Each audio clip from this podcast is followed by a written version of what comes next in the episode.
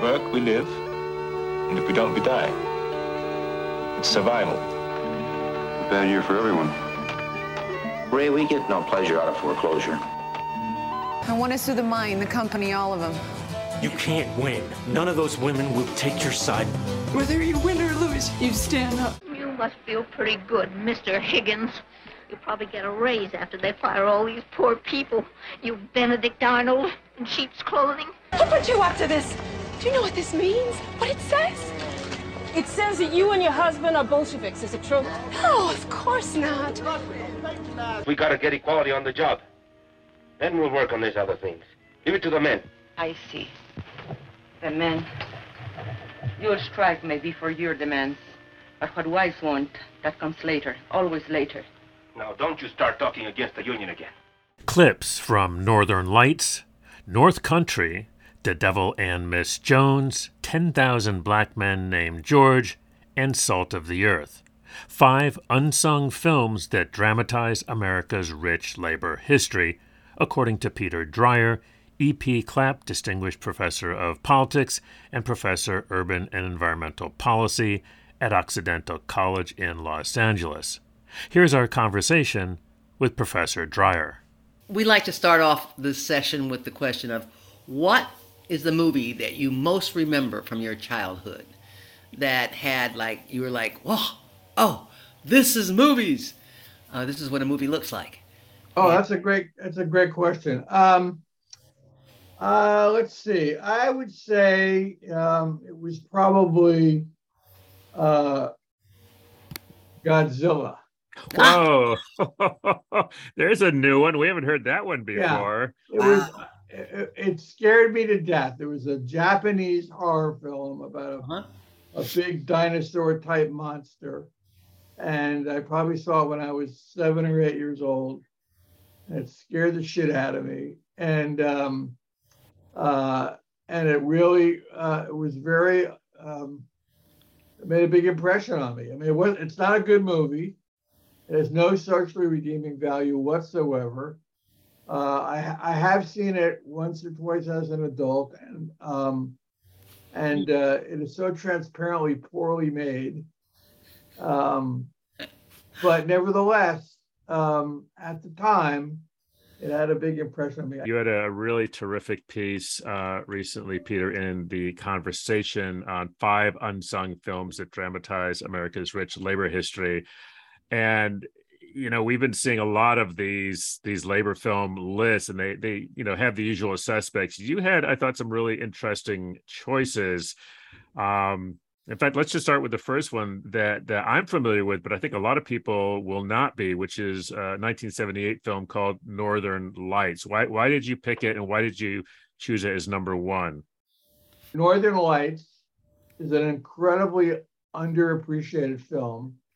Um, about a movement that took place in the uh, first, uh, in the second decade of the 20th century called the Nonpartisan League. And it was a movement of farmers in uh, South Dakota, North Dakota, Wisconsin, and, uh, and Minnesota. The film itself takes place um, in, um, in North Dakota. Um, and it's basically about how a small group of farmers, some of whom were socialists, um, organized this movement against the banks and the railroad companies and the grain companies that were exploiting the farmers who were often losing their home.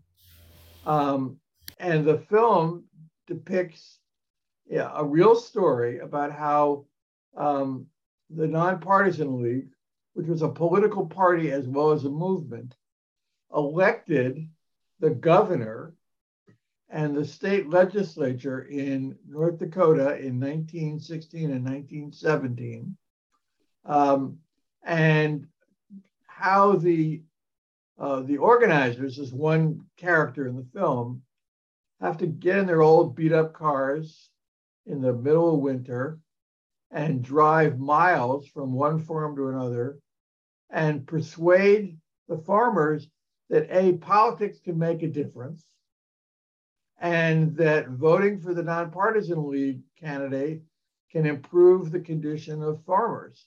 And while he's out uh, traveling, organizing the other farmers back home, his brother is trying to keep the farm alive and is in a desperate situation. And his wife is lonely because she doesn't see him very often. And so it's a movie about gender and sexism. It's a, a movie about class. It um, it views farmers as workers, even though they are family-owned farmers. Um, and it talks about the importance of politics. Let's uh, let's move on. I'm going to actually jump out of your order to go to North Country. You may not know this, Peter, but uh, Elise, among her many hats, is that she is president of the Coalition of Labor Union Women. Oh, great! And uh, so, Elise, I just let, let me just throw this to you. Let me just get your reaction. I'm surprised that it's not out there more. Right. So right. It was like, here's Northern Lights. And I was like, what? you know, and then North Country, I thought, you know, I've seen it once.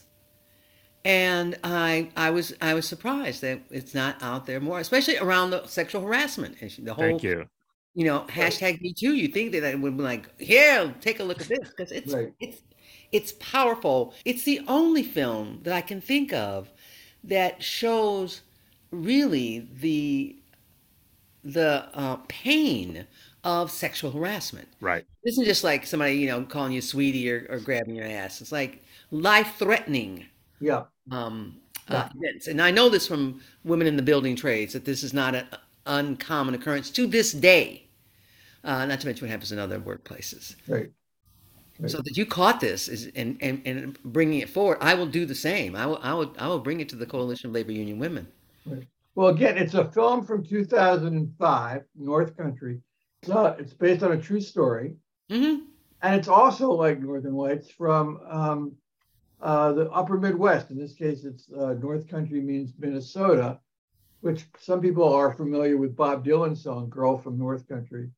He's talking about from the Iron Range of, uh, of Minnesota, which is what this is from. So, in, in a nutshell, uh, uh, Charlize Theron, the actress, plays a, a woman named Josey Aimes, who um, is a single mom, uh, faced abuse uh, from her husband, leaves him, moves back to her hometown in northern Minnesota in the Iron Range, and against everybody's advice, gets a job in an iron mine, which uh, is a very dangerous job, but it's also very well paying. Right. And she needs it to support her kid. Um, and as you were sort of indicating, from day one, she faces enormous abuse from the men. All, all the others are men. All the other miners are men. Um, and uh, and the worst kind of abuse, not not just whistles and slaps on the butt, but real, you know, physical abuse as well as, you know, all kinds of other kinds of uh, verbal abuse. Um, and she puts up with it, but then, um, you know, she doesn't want to look weak. But then she realizes she's got to do something about it because it's hurting her ability to be a good parent and so forth. Um, and first she goes to the company and says, you know, this is a problem. And they really don't care. And again, this is long before uh, sexual harassment, Me Too, was a you know, was made illegal. Right? It's a, and it's a powerful scene too. It's not right. what I expected right. at all. Right. And then she goes to the union. Right. Uh, and says, "Look, I'm a worker here, and I'm getting abused." And they, it's all men with one or two exceptions, and they don't care either. And the women who work, who are either the wives of the miners, and a couple of them have jobs not going deep into the mine, but they work for the same company. They're afraid to support her because they know that if they support her, they will face some of the same abuse. Mm-hmm. Um, and so she basically sues them.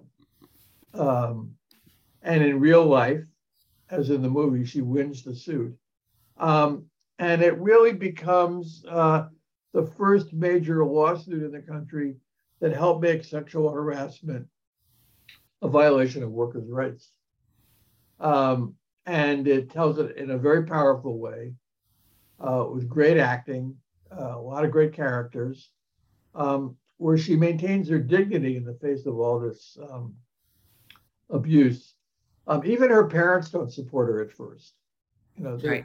they're, kind of embarrassed that their daughter is a a single mom, and b that she chose to go work in the mine, and they don't want to face the abuse from their neighbors and friends. So eventually they come around. I don't want to give away too much, but um, but it's it's a you know it, it shows uh, both how the company and the union are complicit were complicit in different ways, but also shows um, eventually some of the solidarity that um, we hope unions will show when some of the members of the union uh, di- disagree with their fellow uh, union members and support her.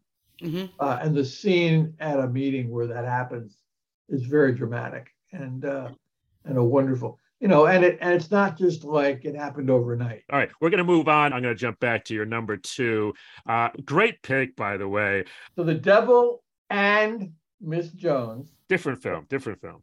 in 1941, that's the name of this film, uh, is part of what you could call the New Deal Popular Front films, where um, it's kind of a screwball comedy, which is very popular at the time.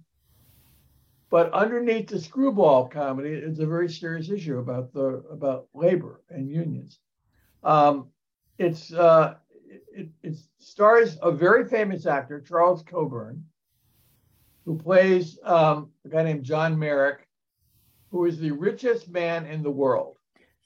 He's so rich he doesn't even know all the things he owns. He's, he's the Jeff Bezos of the time. Yes, absolutely right. Um, and it turns out that he's reading the newspaper one day and he sees in the paper a protest at a department store in New York City where he lives, where they're hanging him in effigy. The workers are hanging him in effigy. So this is based on, um, among other things, a series of strikes in department stores in New York, Detroit, and other big cities uh, in the late 30s and early 1940s. So he's so he sees himself being in the newspaper, um, hung in effigy. He didn't even know he owned this department store. It, it, it piques his curiosity, and so he decides he's going to get a job in this department store, and he winds up in the shoe department to find out, you know, what's what's going on with these workers that they're, you know, that they're complaining about uh, their conditions and him, not out of sympathy, but out of curiosity, right? So he winds up, um, he goes sort of underground, right, to ferret out the agitators of the union. Um, it turns out to be this the store clerk, um, who you know is kind of a feisty, um, a feisty uh, worker, um, and uh, and then he also winds up falling in love with another store clerk. So they start hanging out. Uh, the the two clerks, the two women clerks, this guy, the richest man in the world, and the union organizer who's dating the other woman, who's the union leader. So they get to know each other because they go to the park, they go to the beach, they go to Coney Island. These four people, the richest man in the world, these two women clerks, one of whom is a union leader, and the union organizer, Bob Cummings. And they go uh, hang out with each other. And eventually he begins to see their point of view um, and begins to uh, sympathize with them, actually. Now, that's the unrealistic part of the film. I think. know, and um, and then he winds up marrying the clerk that he loves, and you know it's a all things happy happily ever after kind of thing. He gives them the raise and the hour changes and so forth that they're asking for. Um, but it was definitely inspired by uh, in the late 30s these sit down strikes that happened um, at the Woolworths uh, store in New York City and uh, other department stores. In fact, there were strikes at about 15 different department stores in New York City at the time. Um, and it has um, it has that kind of you know the movie love story where the rich guy marry you know winds up falling in love with a working class girl. uh, and everybody's happily ever after. And it's there's a similar theme in another movie that didn't make my list, but um, was uh, one of my all-time favorite films in this regard. It's Pajama Game. Right, right. Which is a, a film about uh, workers in a um, uh, in a pajama factory in New York, and uh, Bonnie Raitt's father, John Raitt, who was a big Broadway star, uh, plays the the manager of the of the factory, and he falls in love with the union organizer, and you know, can can a can a boss and a worker find love? You know, kind of story. All right, yeah. moving along, we got to get to ten thousand black men named George. So um, in the nineteen thirties, uh, A. Philip Randolph, who was probably best known for uh, help being the lead organizer of the 1963 March on Washington, who at the time was a combination labor leader and civil rights leader, uh, a brilliant speaker, a journalist. He was the editor of a left-wing black newspaper in Harlem called The Messenger, Black Messenger. He um, he went around uh, on trains all over the country, organizing the the porters or the, the waiters basically on the trains on these sleeping car um, trains uh, called Pullman cars that were made by the Pullman company in Chicago outside of Chicago. And it was one of the best jobs you could get if you were an African American man and uh, at the time because uh, you got to travel um, and it was also a way to um, uh, get to know the, country. One of the little known facts about um, the, the, these porters is that uh, the major black newspapers at the time, the two of them were the Pittsburgh Courier and the Chicago Defender. And, uh, and they were based in Pittsburgh and Chicago, but they became national newspapers.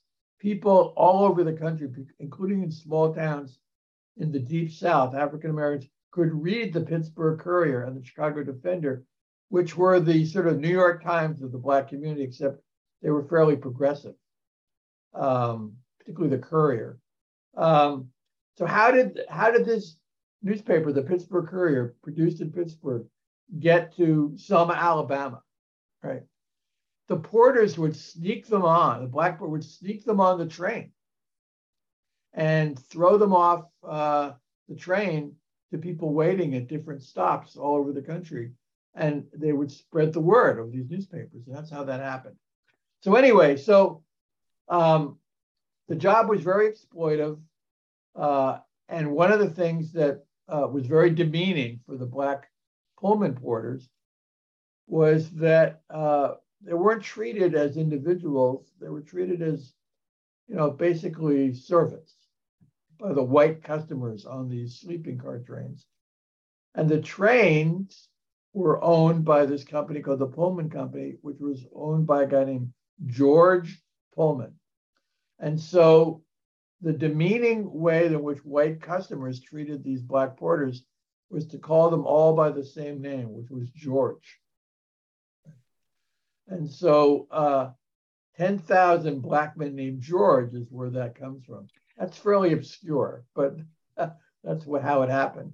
And yeah. A. Philip Randolph, uh, with a, uh, a steering committee of other black porters, of black porters, basically organized the first black trade union in the United States, the first successful large black trade union in the country, by organizing these porters. And it took them over 20 years before the Pullman Company um, recognized them and only after Franklin Roosevelt was elected president and Congress passed a law sort of comparable to the National Labor Relations Act, which gave uh, railroad worker port, porters the right to unionize. Um, um, and so, and then it became a, a very important union. Um, for example, many of the leaders of the civil rights movement came out of that union. Yeah. Uh, what that made me think of was uh, Rosina Tucker and the International Ladies Auxiliary to the Brotherhood of Sleeping Car Porters. Uh, just sort of lifting up the role of women uh, in that because the women, the maids, were also part of the Brotherhood of Sleeping Car Porters. Right, right.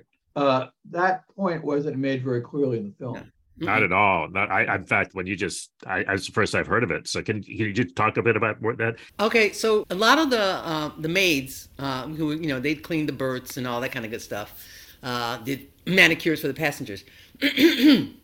um, were uh, employees and relatives of the male union members formed the Women's Economic Council, which got recognized the International Ladies Auxiliary to the Brotherhood of Sleeping Car Porters in 1938. So many of these women worked in New York's garment industry and or part of the International Garment Workers Union. But Rosina Parker, her husband, was fired due to his union work, and she successfully demanded his reinstatement. Uh, and she became a founding member of the International uh, uh, Ladies Auxiliary and Yeah. a civil rights activist in the D.C. area. Great.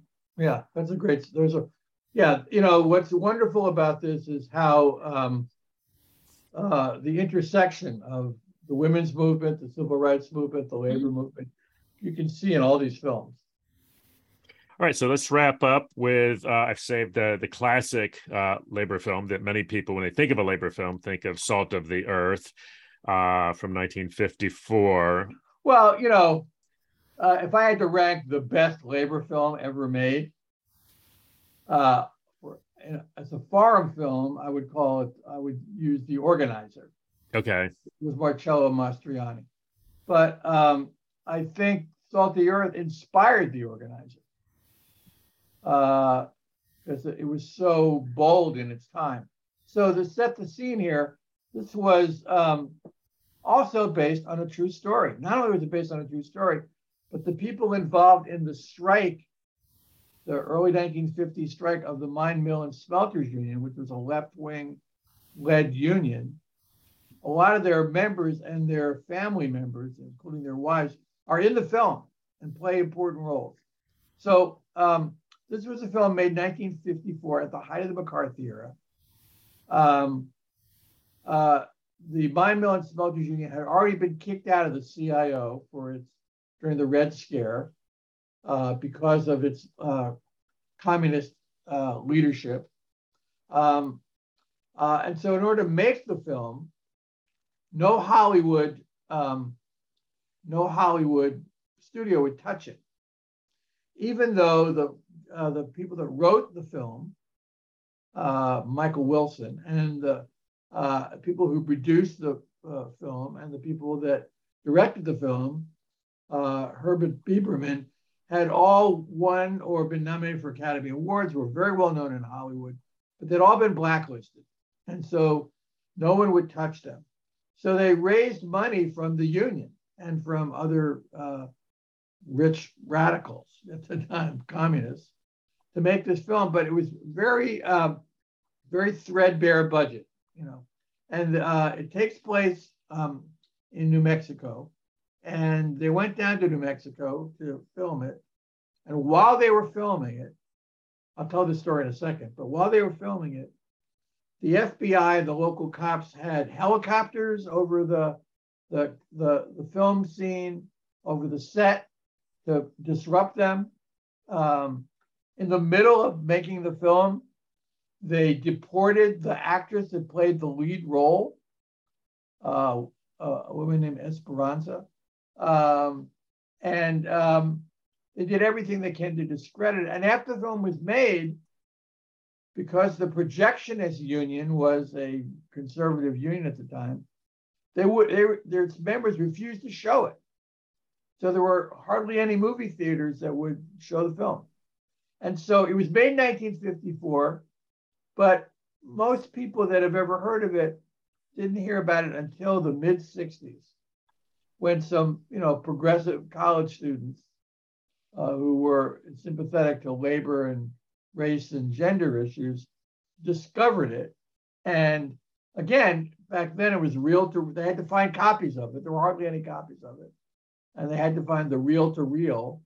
The Mine Mill and Smelters Union had some copies of it and made a few more so that people could show it. But I would say even today, it's not a well known movie except on the left. So the story is um, of uh, these mostly Mexican Mexican American miners, zinc miners, um, who go on strike over safety issues. And you know, all the white miners in the uh, in that mine in New Mexico work in pairs, but the uh, the Mexican miners have to work on their own, and so it's much more dangerous. And there is a explosion in the mine, and um, and it, it's the last straw. And so the Mexican uh, American miners go on strike. Uh, and the question is, will the white miners support them? Um, the union organizer, uh, who's uh, depicted in the film, is uh, was the real union organizer, and he basically says uh, to the to the leaders, the Mexican leaders, you need to teach the white miners about Mexican culture uh, if you're going to get their support. And so that happens in the film. Um, so they go on strike. Um, uh, and then the uh, mine gets an injunction. Mine company gets an injunction to stop their picket, which is doable under the, the Taft-Hartley Act, which had been passed a couple years earlier. And so they have to stop. They don't want to stop picketing, but um, uh, they have to do that, or else they'll all get arrested. So um, the wives, particularly the wives of the leader of the Mexican miners, a guy named Juan Chacon, uh, in real life, the leader of the, the local there, decide, well, there's nothing in the Taft-Hartley Act or the injunctions says that the women that are not miners can't picket and their children can picket.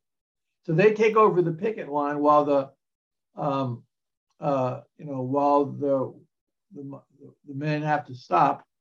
And the men, some of them are feeling um, emasculated by that. You know, like we have to let the women stand up for us. We can't do it ourselves. Um, and at one point, the Juan Chacon's wife confronts him and says, "Look, you know, uh, I know you don't want us women helping you, but you know, you can't win this strike without us."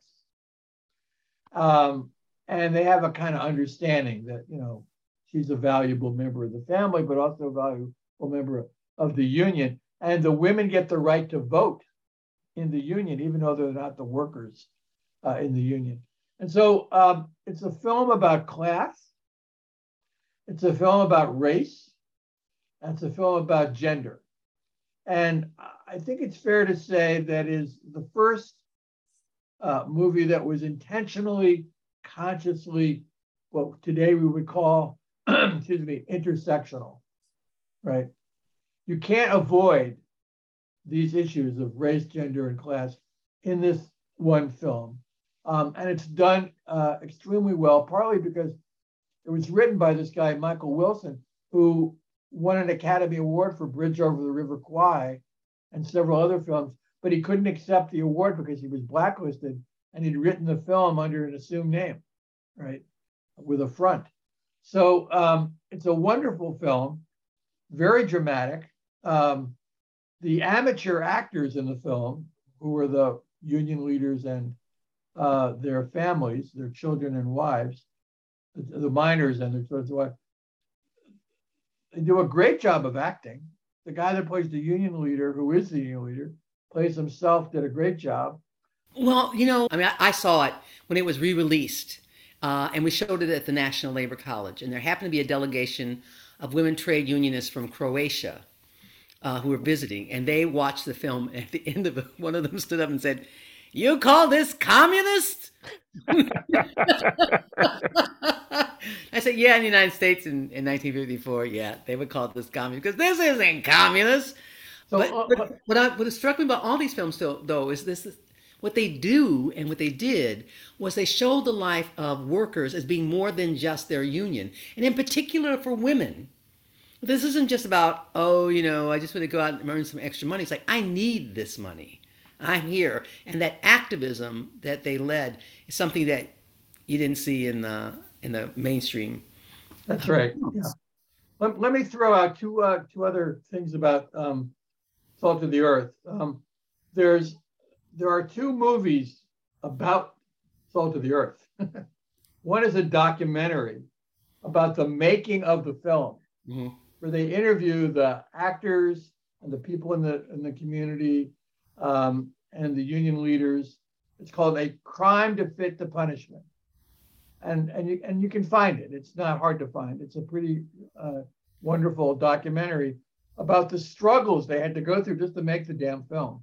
And the other is a film called One of the Hollywood Ten, which is a dramatic film starring um, Jeff Goldblum, who plays Herbert Biberman, the director of the of um, Salt of the Earth, who was a, a, well-known director who was, as I mentioned earlier, was blacklisted and couldn't work again.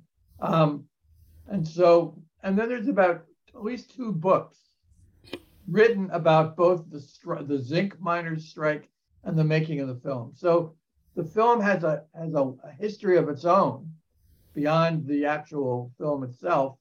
Um, it's inspired lots of other people, creative people, to to draw on the inspiration from this film to make other films and to write books about it. Well, Peter Dreier, thank you so much for reminding us of these five great labor films and um, they sort of expanding your class out to include the, the listeners of, of Labor Goes to the Movies. We really appreciate it.